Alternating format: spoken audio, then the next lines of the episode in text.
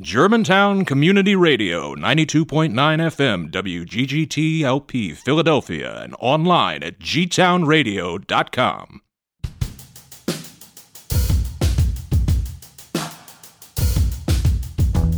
This is What Do You Know About That? A radio show about anything and everything happening in our community, our city, and our world. Here are your hosts, Eric Gershnow and Mary Angela Saavedra. Hello, Happy New Year. Happy New Year, listeners. Happy New Year, Eric. Happy New Year, everybody. Pow, pow, pow, pow. It's a new year. New year, new us. Not really. It's the same us. It's the same us, just there's just a different number. Right. It is twenty twenty-three. Holy cow. I can't even believe it. Yep, twenty twenty-three. And we're back in the saddle to deliver another stellar episode of What Do You Know About That to yeah. our listeners today. Thanks for tuning in. So with the new year and the new us, sort of, we have a new segment, right? We're, we're, we're retiring. We retired this day in science, right? That year has passed. We no longer have a calendar with this day in science. So what's our new segment? Well, before I get into that, I wanted to first ask you, how was your holiday since oh. we just got back? Yeah. It was great. It was restful. I didn't work for two weeks. That was lovely. Um, but then, you know, I came back to a whole lot of work. as as you do. Yeah. How was your break? Yeah, it was good. It's weird because when I am off too long, and staycation action going on, right? We did a little bit of travel, but mostly stayed at home, which was great. Got to travel around the neighborhood a little bit. We got to hit some really great eats this holiday mm-hmm, season. Like mm-hmm. we went down to Stargazy. Yeah. I recently this week just took the opportunity to head down because, you know, I like to check out music stores. Never been to DePinto's. That was really, really cool. Uh, of course, had to stop by Federal Donuts and pick up uh, a six pack. Like you do. Yeah, like you do. And um, yeah, definitely oh, then, ate good food this break. Definitely. Yeah, yeah, lots of good food for sure. So, but yes, you are correct. We do have a new segment. So rather than this day in science, and don't be disappointed, listeners, because it only gives me the opportunity then to use some science-based topic for my main topic and not conflict with this day in science. But we have a new segment here, and we're going to entitle it Fact or Crap. Fact or Poop. Fact or poop. Okay, cool. So uh, today, January twelfth, what is our fact or poop fact today? Well, and this is a little bit of trivia, right? And hopefully, if you're listening, feel free to, well, we don't have any direct, you can't call us. I'm you're, sorry. You're, we're going to give you the answer. You're going to get the answer. Hit me, I'm ready. But, but play along if you wish. Before nineteen ten, car keys did not exist. Starting a car relied upon an experienced mechanic or chauffeur to complete the over ten complicated procedures required. Fact or crap? What was the year again? nineteen ten? nineteen ten. Car keys did not exist. So before nineteen ten, you needed a mechanic or a chauffeur. Well, to- seeing as before about that time, it wasn't like commonplace to have a car. The people who had cars were like special. They were like rich people, basically, and they would have had chauffeurs and or personal mechanic to maneuver said crazy apparatus. I'm going to say that's fact. I, I think you it's fact. are indeed correct. It's fact, yes. Home, James. Yes. All right. Yes, I am right. Indeed. Does it give us any more about the fact? Ding, ding, ding, ding. It, it no, says, you know, yeah, that would fact. have been lovely to follow up on that one. I didn't do say, any particular research on this, but, you know, given that time period, you know, cars are, you, you're exactly right. Cars are new technology. They hadn't developed some of the luxury items, like, honestly, having a key slot right. to open or close a door. And I'm sure driver's licenses weren't a thing yet then either, because it's kind of like, if you can afford a car, it's basically like a horse and buggy, right? You didn't have to have a license to drive a horse and buggy, did you? No. Anybody no, and, and to that point, too, that's when you you really didn't even see until later in the twentieth century where traffic laws started to emerge because, yeah, even as early as the onset of, of motorized vehicles, you had people that were getting hit. Right, yeah. Because of motorized vehicle right. drivers. People just driving where they're like, this is the road. I'm just driving here. Just get out of my way. I'm coming. So so horrible drivers aren't a new development. They've always been around. But I'm glad there are now car keys. Could, could you imagine if you had to have a personal mechanic and or chauffeur to like turn your car on for you. But but think about the job market. No, I wouldn't want that job. I would not. I mean, what would you do in the in between when you do, no car keys? That's great, great. Invention. Yeah, I, I don't know. I really just don't know. But all Factor right. Crap. Thanks for playing along, ladies and gentlemen. So what's what's uh, on your radar? What's happening in the neighborhood, Mary Angela? I have a couple things I wanted to talk about today. So, you know, New Year, a lot of things going on that are kind of the same and carryovers from the year before. And one of those things that we often talk about here on the show are scams, because you know how I feel about scammers. I think they need to get real jobs, and it makes me very angry when people take advantage of other people. So I always like to point out when um, I get kind of word of a of a new scam or something that's going on. And right now, the neighborhood groups are, are popping up a lot about Medicare scams, particularly Uh-oh. a scam where um, the scammer will basically buy a call list. So they'll get your number. And I don't know if you know this, but it is possible to mask your number and make it show up as Medicare, right? So a person gets a phone call and their caller I D oh. says, Medicare is calling. Well, the truth is Medicare will never call you. Especially so, not from a two one five number. It's not even a two one five number. It just says, yeah, Medicare. So know that, number one, if your phone blows up and it suddenly says Medicare, that it's not Medicare. It's somebody pretending to be. Mm-hmm. Secondly, they're never going to ask you for personal information over the phone. We've said this before when we did our topic about scams. You know, don't give personal information over the phone. This mm-hmm. particular scam, the woman who posted about it on Nextdoor said that, you know, her her radar went off about it, but there was enough that seemed legit that she... It took her a little longer to sort of decide that it was, in fact, a scam. Mm-hmm. Um, but she really wanted people to know that this is how it went. So the number called said Medicare. The caller told her that Medicare is issuing new cards, um, or Medicare Advantage particularly. Medicare Advantage is, is issuing new cards. Now, this would seem normal for this time of year, mm-hmm. right? Because open enrollment just happened and things changed, and that would be normal. So again, that didn't tip off any flags. He knew it, her name, and fed her the letters from her card. So knew some of the card, her Medicare card digits, which again, scammers can buy these lists, right? The dark web exists to get access to this information. Mm-hmm. Um, but wanted her to confirm the numbers. I told him to mail me the request, at which point he said he'd have she'd have to pay one thousand dollars if they had to do this by mail, or she could save the one thousand dollars if she did it by phone and confirmed all this information now over the phone. Oh, boy. Which then she immediately knew it was a scam because yeah. she's like, sorry, first of all, there's no way Medicare, Medicare is charging me one thousand dollars to verify things through mail and send me, you know, a new card through the mail. Secondly, um, yeah.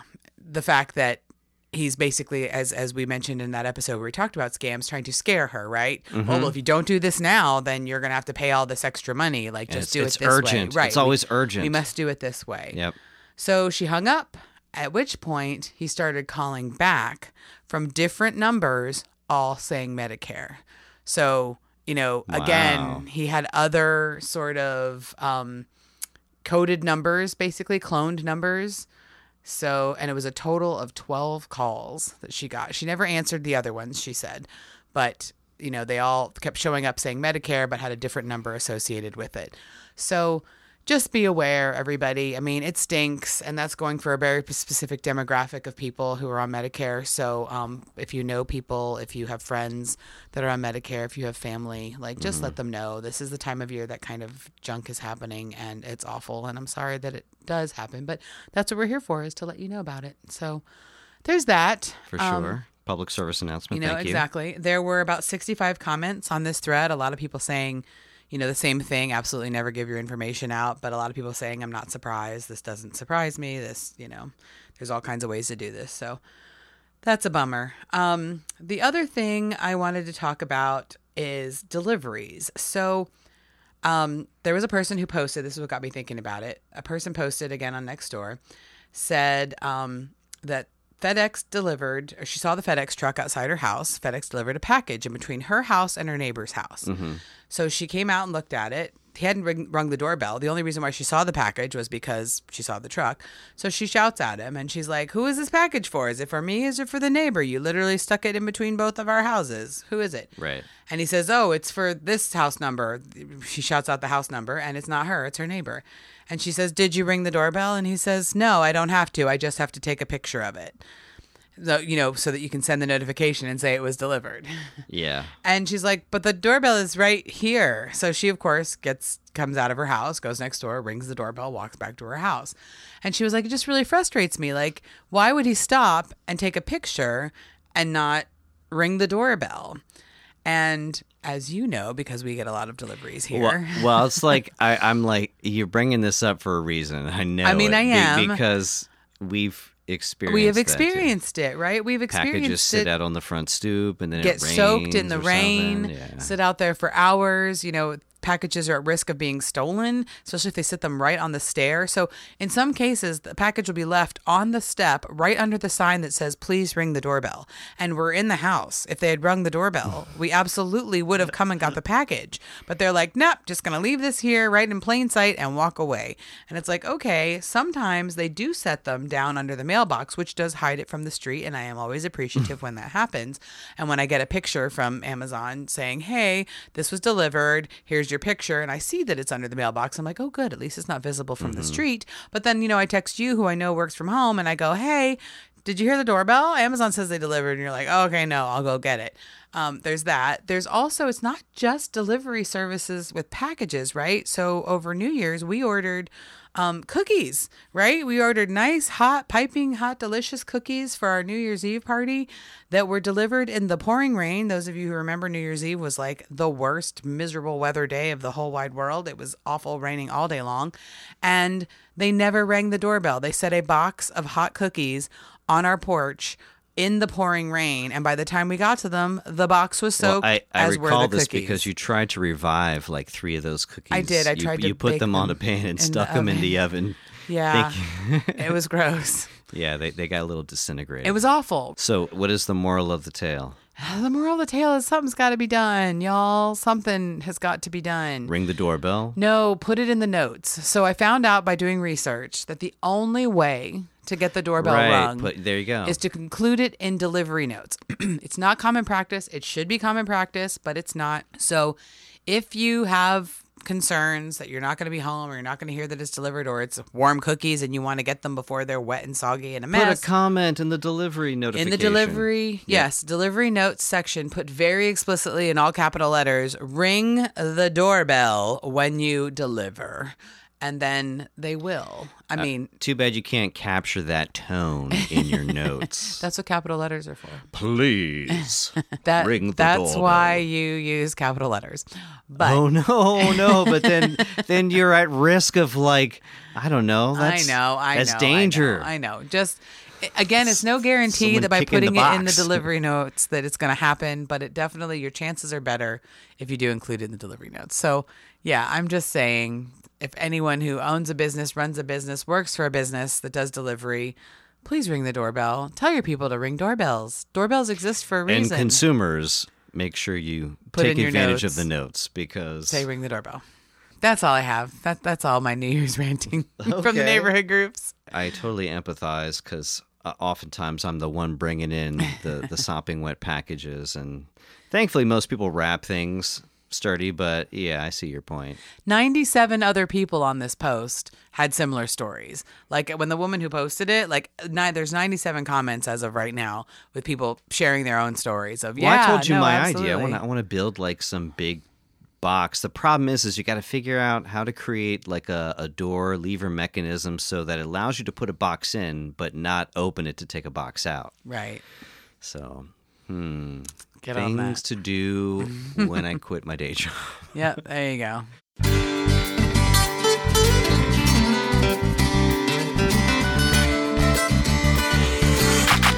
All right, so what's our main topic today? It's New Year, and you're you're kicking off the New Year with the topic. So what are we talking about? Yeah, Eric? well, I, I wanted to talk about, again, because we're not doing This Day in Science anymore, and science being my jam, I figured that I'd touch on something that was announced recently in the news, and it's quite a big deal, not just within the scientific community, but just globally speaking in terms of how we manage energy and thinking about cleaner forms of energy, you know, how we manage climate change and all that stuff. Specifically, what I'm referring to was a press release announced on December thirteenth, this is two thousand twenty-two, so just last month, that research scientists from Lawrence Livermore National Laboratory, so this is one of these laboratories that manages part of our nuclear radioactive materials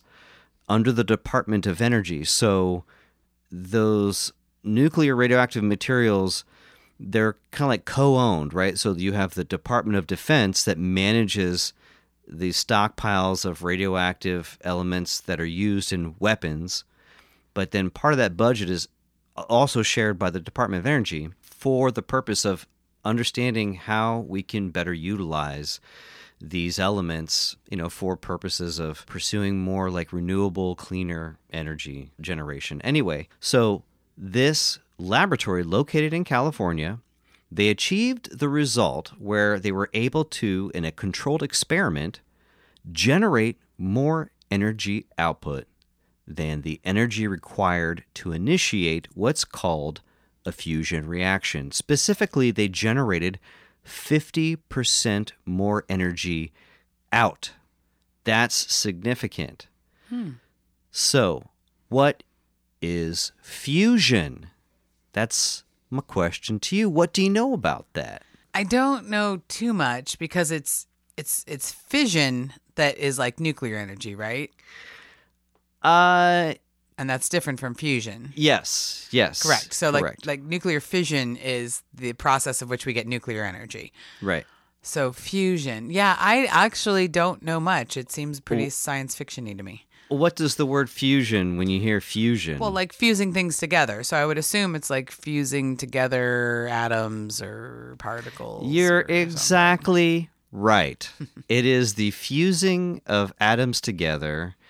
It's specifically hydrogen atoms to make helium. So the theory, if we let's take a little walk down history lane here. Okay. So if you go back to the early twentieth century, this is when, you know, in the progression of modern science, you had a number of huge, like, math, physics wizards, scientists that, that had emerged during that time. Like, this is the age of Einstein I'm talking. Okay. And these guys were studying uh, atomic and subatomic particles, how they behave and how they relate to the universe at large. And uh, a huge chunk of them were coming out of Germany. And again, these guys are responsible for modern atomic theory. But there was a paper actually written by a English, a British astrophysicist named Arthur Eddington back in nineteen twenty-six. And the article was entitled The Internal Constitution of the Stars. So what makes stars work?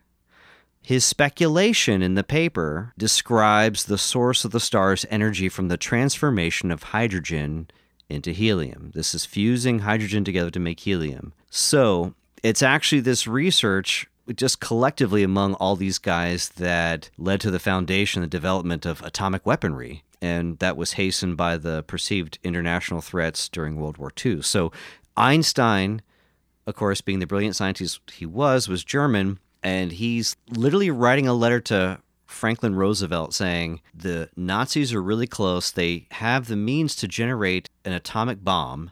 We need to do something about this. So that's when Roosevelt initiated the Manhattan Project. Right. And that's when we started developing atomic bombs. So to start with the fundamentals, fusion or fusion reaction is the merging of two atomic nuclei. So if you think of like an atom, and maybe this is not the best analogy, but it's like an egg, right? You have the center of the egg, which is the yolk. That's the nucleus of the atom.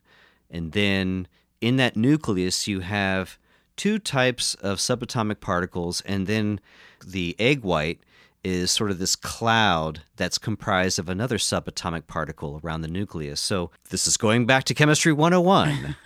Can you name the three subatomic particles of an atom? No, because no. I, I never took Chemistry one oh one. The highest science I ever took was biology. Oh, you probably know some of them if I said them. I mean, it's like, I don't know, proton, neutron, electron. You got it. That's it. You got them. Oh, my gosh. Okay, so fundamental chemistry. You have protons, which have a positive charge, and neutrons, which by the name means they're neutral or they have no charge. Those live in the yolk or the nucleus of an atom. The egg white, that's comprised of electrons, which exist in a static cloud. This is quantum theory here, folks. This is really deep stuff. It's like the it exists everywhere and nowhere all at the same time. That's how electrons work. Okay, so the again, the protons and neutrons, they live in the nucleus. Electrons are orbiting around them. And you would think, okay, you've got electrons that are negatively charged. You have protons that are positively charged. What do opposite charges do? Uh, attract. Yeah, opposite that, like, charges they, attract. They together, yet, like a magnet. Yet they don't. And you have protons that are in the nucleus that they all have a positive charge and they're all crammed together. What do like charges want to do? They want to move away from each other. They want to move away from each other, but there is this magnificent force that keeps everything held together, and it is called atomic forces. It is one of the fundamental forces next to gravity and electromagnetic forces. So this is one of the fundamental forces, and as you can imagine, if you mess with those forces, you have the potential to release a crap ton of energy. So there's a lot of energy stored in keeping those protons pushed together and keeping those electrons and those protons far apart. So to dig into a little bit about what you mentioned, you said fission. So fission is the opposite of fusion. So if you're smashing atoms together for fusion, you're ripping them apart for fission. Exactly. Yeah. Fission is ripping them apart. And that's what happens in the atomic bomb. So interestingly, an atomic bomb is comprised of two stages or two reactions that occur. The first one is a fission reaction, and that's from the deterioration of radioactive elements like plutonium. Plutonium does not exist in nature. It is a man-made substance that breaks down very quickly. It releases a lot of energy. That becomes the spark plug to ignite the fusion reaction. That's why they call it an H-bomb. It's the exact thing like the sun does. It's combining hydrogen to make helium. So that fission reaction ignites the fusion reaction, and kablooey. There you go, explosion. So the fusion reaction itself, it involves smashing of what are called hydrogen isotopes to create the helium. Do you know what an isotope is? Uh, not really, no.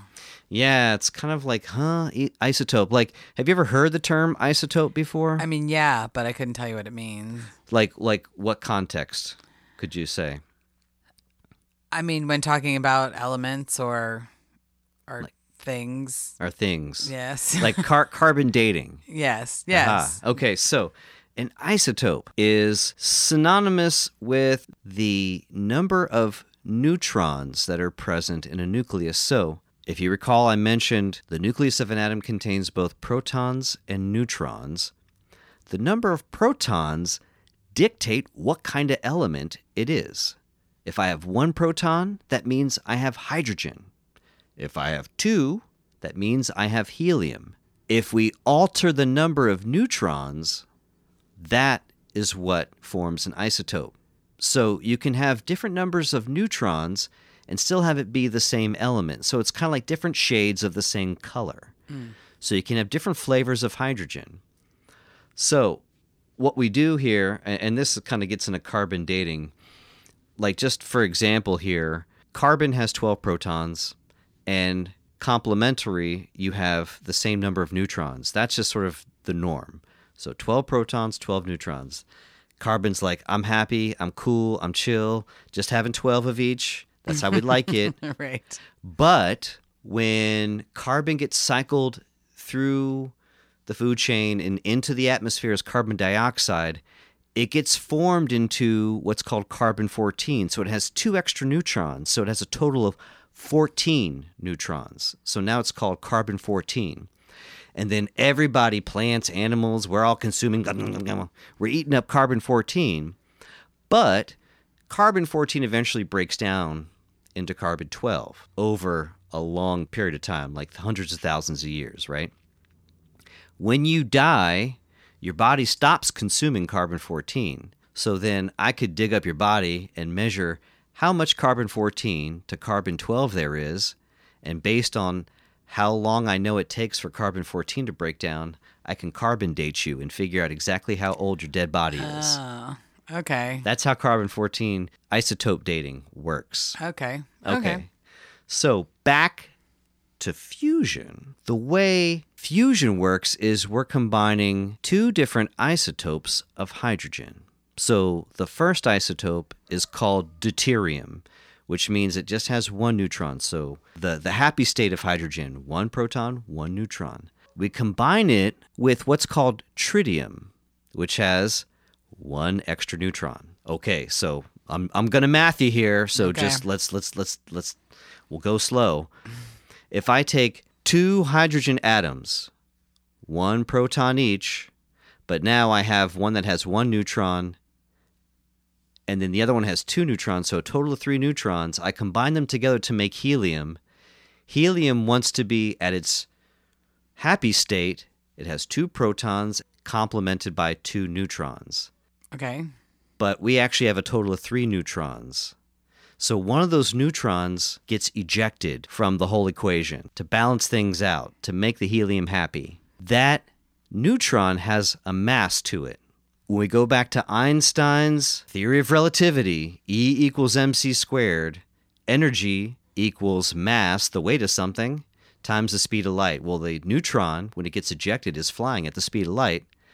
Its mass gets translated into that net positive energy output. Okay. So by combining those two isotopes, boom. You gener- you kick out a neutron. That neutron is, is like energy. energy that you've just created. You've created energy. Okay. It's amazing. So this is exactly what the sun does. The sun is a massive ball of hydrogen, a massive supply of hydrogen that is constantly getting smashed to make helium and give off a ton of energy. So the idea of having the power of the sun, a power supply where we don't have to burn fuel to generate energy, this discovery is the first time in a controlled way that we've been able to generate a fusion reaction. So again, it's not like it's new. We understand it. The ability to make it has been, been around for sixty years, but this is the first time we've created it in a controlled way. Again, the benefit is the addition of the net positive energy output. There's no waste from it other than, I guess, helium. So my question is about safety. Like, how hard is it to do this? Will we have to build these reactors? Because, I mean, we've seen how dangerous nuclear reactors can be. And I realize this is a different type of situation, but we're talking about being able to generate energy like the sun. So that seems like it would require a lot of stuff to keep us from like blowing ourselves up. So you you really kind of hit the nail on the head. I mean, that's where I was going here with this, and that is the challenge now to scale it up. So this is the first step, which is proof of concept. Okay, we can demonstrate in a controlled laboratory setting it is possible. That it can be done. We yeah. can make it happen. The next piece is going to be, and you'll probably see a lot of development within the next ten to twenty years around building a sustainable fusion reactor that could then, you know, fuel major cities, populations, you know, feed into the grid. So the challenges around the infrastructure and being able to commercialize the technology to build uh, a fusion reaction, and I wouldn't believe it would exist in your homes. It would be like the current setup where we have a power plant, the fusion reactor would exist there, and then it would take that electricity that's generated, that energy coming directly from that fusion reaction to to feed the power grid. Right. Right? I mean, as we know, it would be impractical, though it would be very cool if you had lasers in your home, but not very practical. Sure. And someone might get hurt, but the idea of having the power of the sun, it's just like if you recall the Spider-Man two movie. Spider-Man two. Uh, that's the one with Doc Ock, right? That's the one with Doctor Octopus. And yeah. he was, that was his whole mode was building a fusion oh, reactor. That's right. That yeah. was, it was his whole thing. So one of the challenges, obviously, is having the right conditions to ignite the fusion reaction. Again, we're talking about multiple lasers that were shot into this little singular point to create a reaction that lasted like a split second, which we were able to measure the energy output. We need to have that continuously running, right? So there's some challenges to that. The other one is, how do you manage the existence of it once you've created it, right? If you're talking about something existing like a, a, a big ball of energy like the sun, you're talking red-hot plasma that you can't put it, it can't be contained. You can't put it in anything because it's going to totally melt it. Yeah. So the workaround to that, because it's this hot plasma of hydrogen ions, and because they're ionized, because they have a charge to them, you can create electromagnetic field, like a force field almost, around them to contain it. That then becomes the closure. Hmm. It's not something physical. It's electromagnetic forces. That seems kind of cool. I know, right? I can only imagine the Q C of that system. How do you quality control? Yeah. Yeah, a lot of challenges ahead, and uh, it'd be really interesting to see how this technology expands and unfolds. And I mean, now with this breakthrough, I'm sure the Department of Energy is going to be funneling a lot of dollars into building out some realistic, practical way. You know, really at this point, it's going to become an engineering feat to figure out how to scale it yeah. so that we can run it. But it's so important because, right, I mean, you've heard a little bit, like, you know, not to get off topic, but basically since we're talking about energy, the the problem right now is that, you know, with people trying to steer away from gasoline, right, and fossil fuels and things like that, right, it's putting a stress on the electrical grid, right? And so, mm-hmm. like in places like California, where a lot of people have electric cars, now they're like, uh, oops, this is really hurting our grid. And, and they're having to, you know, talk to people about energy conservation in order to make, so this would, this would fix a lot of that. It would give us the ability to be like, cool, we can get rid of oil finally, and we can really move to electric if we have a way of powering the grid. But that, that was the big downside with being like, we're putting a ban on, on gasoline vehicles. You can't do that because. Well, it's a transition like anything. Yeah. So when you look at the statistics, actually, last year, if you just look at the global statistic in terms of coal consumption, it actually went up. Mm-hmm. So people are talking about renewables, but the fact is, is we're still in transition. Mm-hmm. And, and until we can make that move, it's not going to be necessarily a singular source, but rather a variety of sources for energy production that we're going to lean on sure. to s- facilitate the transition. Because I mean, fracking is still a real thing. Yeah. And that has downsides too. There's a lot of waste generated from fracking. And though radioactive, I mean, we talked about nuclear energy in one episode, but the truth is, is, and this may also be the case with fusion, is the perception of it. So right. fusion sounds cool, but you're still talking, it's a form of nuclear energy. Right, and you're talking about smashing atoms, and you're talking about force fields to keep all that energy in, and like, yeah. Yeah, like like what, what happens if, if, say, the fusion reaction goes out of control, just like in Spider-Man two. Right. You know, and then and then there's going to be a Doc Ock, and then Spider-Man's going to have to come and rescue us, and it's going to be like a whole thing. Uh, it's going to be a whole thing. Yeah.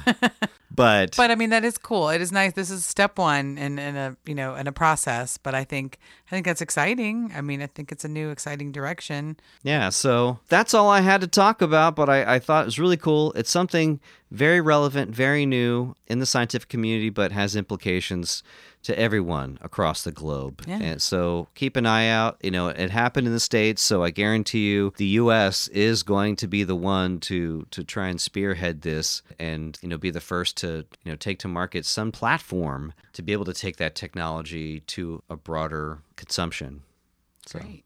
Yeah. Well, thanks for sharing. Um, listeners, if you have some thoughts about this or some thoughts about anything we discussed in our neighborhood segment as far as package delivery and um, things of that nature. People not ringing doorbells. People not ringing doorbells. Please drop us a line by email at whatdoyouknowgtown at gmail dot com, or you can find us on Facebook and Instagram at What Do You Know About That. We would love to hear from you and hear your thoughts on these topics. Excellent. And please stick around. We have a really fun uh, musical guest to join us today for our segment, Who Are the Musicians in Your Neighborhood? So don't go anywhere.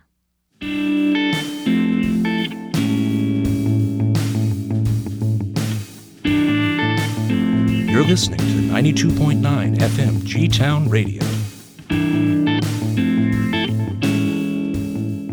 All right, ladies and gentlemen, welcome back to What Do You Know About That? Now it's time for our favorite segment of the program, Who Are the Musicians in Your Neighborhood? And today we're joined by none other than Turtle Ridge. Welcome, gentlemen. Hello. Hi. Thanks, thanks for having us. Hi. A pleasure. Yeah, thanks very much. Thank you. So, because we got a full house here today, let's go down the line here and have everyone introduce themselves here. Sure. Uh, I'm Colin. I'm a uh, lead vocals in the band. Um, Nolan. I play bass and uh, sing some harmonies. My name's Doug, and I play the banjo. And uh, my name's Dave. I play guitar and also sing. Sweet. And just for our listeners out there, we're in for a special treat because you guys are going to be giving us a live in-studio performance today. Absolutely. Yeah. You guys have lugged your instruments up three stories to our studio just to do that. It's so a Herculean effort. Yeah. Uh, I think we deserve credit for it. I totally do. I needed to get some steps in today anyway. So. No, we're, we're really excited to be here. It's cool. Nice. Well, th- thank you guys for joining us today. So tell us a little bit about yourselves. Maybe dig a little into individual histories and then, you know, segue into how you guys ended up connecting with each other and forming the this production. Sure. Uh, so um, me and Dave actually met playing Dungeons and Dragons. Just yeah. We had friends of friends sort of a situation.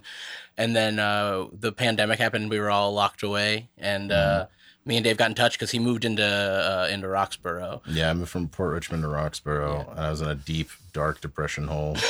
And I needed to, like, do something. And, like, we were, we were both essential workers. Yeah. So, like, you were willing to hang out with me. Yeah, we kind of became each other's bubble. You yeah, know, like we, we would hang out with each other, and then we just we both appreciated our mu- mutual musical talents, and uh, we started a duo. And uh, mm. yeah, it just kind of happened really fast. We were just playing together. We started writing some songs, named it Turtle Ridge, going to some open mics, and then we got really lucky and found two people who wanted to play with us. Yeah, through the Grape Room open mic. Yeah, the Grape Room uh, open mic. We, we played probably almost every week for a good uh, calendar year. Yeah, uh, on like the Thursday open mic. Um, some really good musicians, honestly, come through that. that bar. Like, yeah. There's a, a really like vibrant scene there. So we got very lucky because uh, at that point, like things were loosening up, but there wasn't a lot of people doing live music, mm. but the Grape Room kept doing it. They were doing it through their windows for a while. People would sit outside and watch. Oh, wow. And then they just kind of bit the bullet and came back inside. And they were one of the, in our area anyway, one of the only places you could really go and play on a yeah. weekly basis. So like we decided it was a good place to cut our teeth. We stuck oh, that's, around. That's excellent. There's a lot of people with like similar motivations too. Like people that were, you could tell they were like cooped up.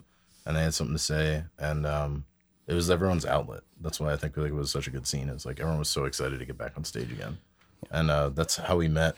Uh, yeah. Doug and Nolan, do you maybe want to talk us through where your heads were at in joining Turtle Ridge? Sure. Um, well, kind of a similar thing. I went to school in New York, um, studied music, and the pandemic brought me home, and I was just trying to get myself into the Philly scene a little bit. I have my own project that I'm not going to pipe here, um, that I started going to the Grape Room to promote. Um, but going there to play my original music, I started seeing Turtle Ridge, the original iteration, Colin and Dave doing their thing. And uh, I just approached them one night and I was like, you guys are a folk group. It looks like you guys use an upright bass. Tell me I'm wrong. Yeah. And uh, they didn't tell me I was wrong. And we started playing together a few weeks later. And Told I don't know. Right. Yeah. There was chemistry like pretty instantly. Yeah. We were just like having fun, having a really good time together. And uh the funny thing is, Nolan was just singing and playing upright bass, which nobody really does yeah. or did around where we were. Unaccompanied. Yeah, and a bunch of people were like, you should ask him to be in your band. Yeah. And we were, I was like, I don't know, that dude's real good. And then he walked up and he was like, can I be in your band? And we were like, yeah. We're like, oh, us? Like, we, we got the vapors. Like. That kind of plays into vocal harmonies as part of the project, which is, I think, kind of unique. Yeah, so when we, I don't, I only sing. I'm a just a vocalist, and I can't play another instrument. And, and Dave's a guitar player, so like no. we were trying to fill out our sound, and we realized he's got a kind of a naturally deep voice, and I have a higher tenor, and they mm. mixed mixed well. So we kind of needed to fill our sound out. So we decided to focus really heavily on harmonies, and then by, when they joined, it just like, you know, if you can do it with two people, you can do it with four people, you know? So we just yeah. expanded those harmonies, and it ended up becoming like a cool sound that I, we weren't really looking for. Just kind of yeah. stumbled right into it. Honestly, like, bass really filled us out. And then, like, so Doug is like an open mic legend in like Manioc Roxborough, uh, Shoeless Doug Myers. And um, we saw him early on. Yeah, within our first month or two of being a band, we we saw and him I was play. Like blown away, because like D- Doug plays like uh like old jazz standards and like just like shreds on like acoustic guitar and vocals. And like I remember we saw you play, and I was like, that guy's amazing. And like you gave me your number. You had a flip phone at the time, and um I was like super excited about like the fact that you were like open to playing music. And then like later on, you were like looking for a project. You're like, can I play banjo in your band? I'm like, oh yeah.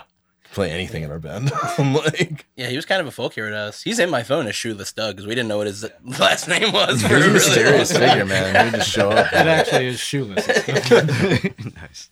I actually had never played banjo before I uh, started playing with them. Uh, my grandfather had one laying around the house, and I was always looking for an excuse to, to you know, start playing. And as soon as I saw you guys, the three of you, I was like, I need to learn banjo. I need to join this band. So I uh, recorded myself playing one of their songs, sent it to them, kind of a hey audition kind of thing. Yeah, we're super grateful for the banjo and the songwriting, man. The uh, the song that we're gonna play today is written by Doug. He like brought it to the group. He's like, hey, like if you guys like the song, we can play it. And we're like, that's our favorite song. I'm like, we're one hundred percent gonna play it. Sweet. It sounds like a bromance for sure. Yeah, it is. Yeah. I dream about it sometimes. No, it's beautiful when it happens, man. That's great. So, okay, guitar, banjo, upright bass, and vocals. vocals. There we go. Sweet. So, birthed from the pandemic, it sounds like. And then you guys have been actively playing and booking gigs beyond just doing the open mic at the Grape Room. Mm-hmm. Yeah. The show started to take off more once we were a foursome. And once we found out we were playing Folk Fest, honestly. Yeah, we started playing a few shows together. We like we would play the Grape Room and the Sound Bank in Phoenixville, run by um, uh, Chris Bailey, who weirdly enough was uh, my first manager at my first job ever, just mm-hmm. by coincidence. Uh, uh, gave us a shot. He heard our E P and he was like, I can get behind this, and gave us a show. And then like, yeah, once we got all four of us, we we started to expand. We play, yeah. We've played one eighteen North and in uh, Wayne, you know, the Rusty Nail, Rusty uh, Nail. Which is always an experience. Yeah. Uh, thank you, Rusty, Rusty Nail, for all the opportunities. You've given yeah, up. Man. Rusty Nail's like a legendary, like, like I grew up in Delaware County, and like the Rusty Nail was like where people's metal bands played. You know what I mean? Like, mm-hmm. like high school kids would like get a chance to play at the Rusty Nail, and like they're a really cool stage. It's like, yeah. Wow. To the Rusty Nail's credit, we are not typically what plays there, and that crowd has always been yeah, pretty yeah. supportive they're of super us. Yeah, well, that's great. Yeah, and also then we uh we set a one year goal for ourselves as a band to get into Folk Fest, which in retrospect is just like. Was so unrealistic, but yeah. like we did it, like we pulled it off. We ended up getting invited to do uh, the Philadelphia Folk Fest um, Martin Stage yeah, Melee, Martin Stage Melee yeah, Battle like of the Bands to play the, yeah. the headliner, and we didn't win. We won the first round, and then we ended up not winning the second round. But once you like went around or something along those lines, they just invite you to come be a part of Folk Fest. Yeah, yeah. So we got Foot to play it this year. So yeah, we, we set a one year goal for ourselves that, and we just we did it. Yeah, so. we played we played a little side stage and like had a bunch of strangers watch us and like a. The heat of July, which was yeah. fun. Uh, or was it August, right? It was August. It was August. Yeah. Mm. It was a cool experience because uh, we had mentioned to you before we started talking uh, that um, like we, we play a lot of bars that don't really fit our type of music, a lot of like rock and roll bars and things. And I feel like that, like once we got into the Martin Stage Melee and we met the Philadelphia Folk Song Society and we played the Folk Fest, we were like surrounded by people who actually were invested and appreciative yeah. of the type of music we were trying to make. And yeah. like that was probably the first time in the time we were a band where we felt like we were actually surrounded by the people who were trying to consume what we were trying to yeah. make. And that was a very There's a very reinvigorating sensation as a band. Yeah, it's you like know? a feedback loop, right? Yeah, yeah. right, exactly. Yeah. There was a phase at the beginning where it was like harrowing because it was just it was just Colin and I. And like I had been a bass player in a band, but like was not a front man. And like Colin was like a singer, but like not a karaoke king, if yeah, you will. Like a karaoke. Yeah, we're never really in a band. But so like we were going like we the first few shows that we booked like over that first like six or seven months like we were really nervous because because it's like we we're opening for like bands with drum sets and then we're like playing like cool rock and roll songs and we're like we're gonna sing some sad stuff like, like this song's about being alone uh, and I sound like Johnny Cash in it like and uh yeah so like it was it was definitely like climbing up I feel like and then we got to like that like nice plateau area once we became a foursome. Yeah. Now we're just like, what, I feel like we finally are making the sound we kind of had set out to make. Yeah. It's just hard to do with two people. Any anybody in a duo, all the props in the world to you, because that yeah. is a hard thing to maintain for a long period mm-hmm. of time. Yeah. So it's funny because some people may say the opposite depending on, I guess, who's in the band. I guess yeah, that's we true. lucked out. Like yeah. everyone, you guys are so cool. Yeah. we're so, we're, we're, we love it too.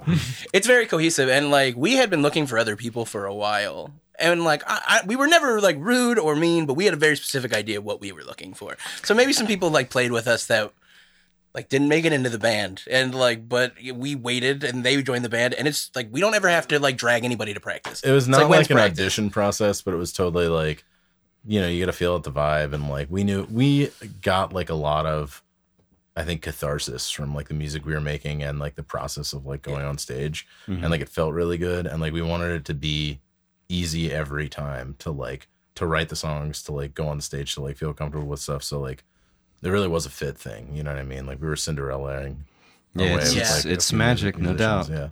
So you, you mentioned an E P. So do you guys actually have, you got re- material recorded already? Yeah, we have uh, we have an E P with, with the two of us, me and Dave, uh, called All the Way Down. That's on Spotify. On, on Spotify and every streaming service, I believe. Like you can get it on Apple Music and like. Okay, and that's we, under Turtle Ridge. That's under Turtle yeah, Ridge. Yeah, okay. If you look up Turtle Ridge, uh, you'll be able to stream us on I think all platforms. But we have one track out on Bandcamp, and that's the track that we're going to play tonight, and yeah. that's with all four of us. Yes. Okay. So nothing yet that's comprised of the, the current iteration of the project that's been like recorded. Just that one track on Bandcamp. Just that one Bandcamp. Okay. Track. Yeah, yeah, we do. Uh, we we currently have uh, studio space scheduled to record an album with all four of us. Yeah, nice. That I we don't have a date for it, and it would be dumb for me to, to even get close. But we'd like to have it out by the spring or summer. So if you're yeah. interested in anything, you hear or tonight, summer, yeah, like, yeah, or summer, summer, somewhere like within the coming late. months. It's a it's a long season. Summer. yeah, like, but we we are actively trying to get something out with all four of us, and we'll be doing so soon, which we're nice. excited about. In the Very meantime, cool. you're just gonna have to come see us live. I know. All right. Well, so tell us a little bit then about the song that our listeners are going to hear from you guys today. Yeah, Doug. I'll play Doug on the spot. Okay. Um, yeah, I, I just kind of was so excited about being in this group, uh, and I I'd never written a song for the banjo, so I decided to go reach back in the classic American folk music catalog and pull out a good old-fashioned murder ballad. Um, about some unrequited love and the consequences of such. And yeah, it's it was my, just a kind of favorite subject. Yeah. yeah. uh, so it started out as just kind of like a slow ballad kind of thing. And I, I brought it to the guys and they were just like, let's do it up tempo. Let's add harmonies. Yeah. Let's make this exciting. yeah. And now it's just a, it's a whole mess of fun to play. It's a, it's a rootin' tootin' time. Awesome. We like to root. Uh, we did. We, we rootin' toot. Hoot and holler. I like to say, yeah, okay. I like to say that we're like a folk band with a punk energy. Not a folk punk band. Not like, because, you know, folk punk is its whole thing. We're definitely a folk band through and through, but we hit with a lot of energy and excitement. And, uh, yeah, so picking up the pace and adding yeah. harmonies was a natural way to Turtle Ridge your tune. But honestly, you know, like having seen bluegrass bands, that's that's how bluegrass bands are. That like yeah. high energy, killer vocal harmonies and instrumentally. Yeah. So when I saw you guys, I was like, whoa.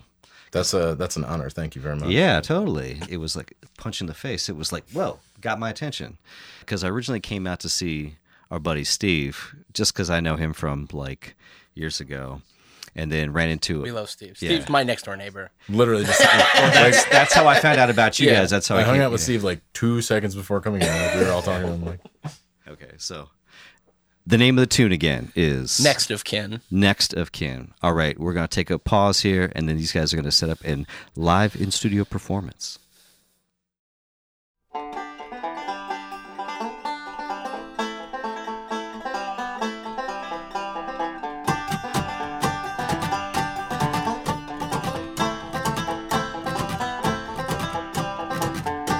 Winding is the valley, the river deep and wide, that held my little sweetheart from dear old by and by.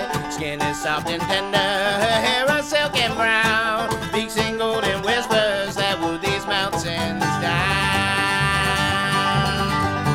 Parking at her doorstep when yonder comes a man, come to see my sweetheart and steal her back again.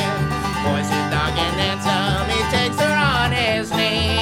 My jewelry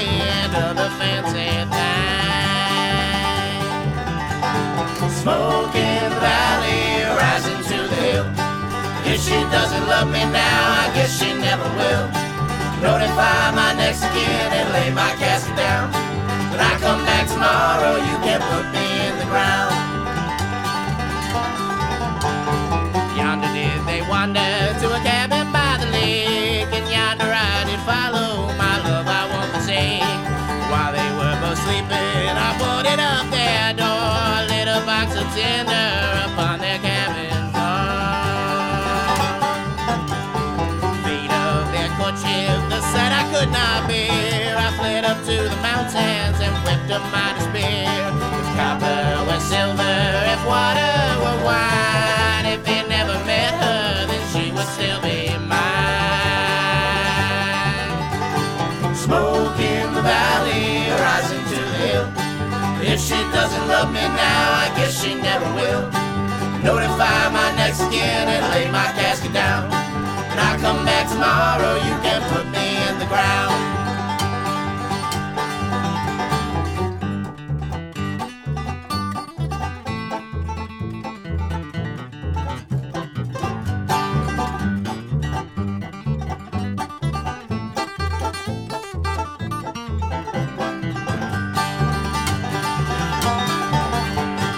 Smoke in the valley, rising to the hill. If she doesn't love me now, I guess she never will. Notify my next of kin and lay my casket down. When I come back tomorrow, you can put me in the ground. When I come back tomorrow, you can put me in the ground. When I come back tomorrow, you can put me in the ground. All right, yeah, that was killer, y'all. And you know, like what you were talking about, the dark side of it, lyrically speaking, but then it just seems that's That's so typical, though, of old American music, even like finger-picking Mississippi-style blues. Like, when you really pay attention to the lyrics, sometimes you're like, ooh, that's dark. But the music is just is, is what kind of pulls you in, for sure. And that energy is is very present. So that was a killer tune. Love Sad it. Stories to happy music. Yeah, it's the, it's the music of the working-class people, you know, yeah. who have got a lot to be sad about, and a banjo. You know? But yeah, I mean, like, it, it, it's funny because...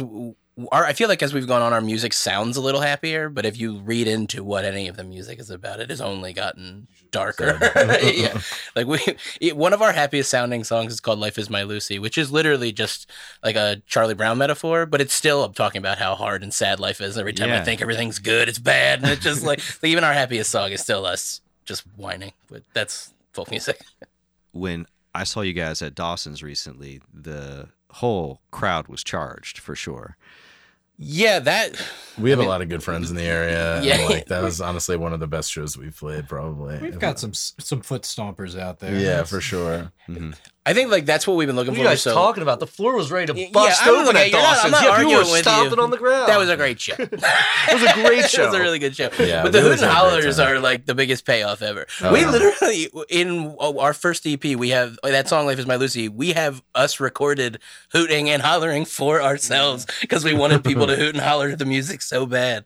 And now they've started doing it. And it's, also like, it's with, great. With just the duo, the guitar solo is so empty. Yeah. So they're just like, we need to hoot. Like, get some hooting over some this. Hand is clapping. A, yeah.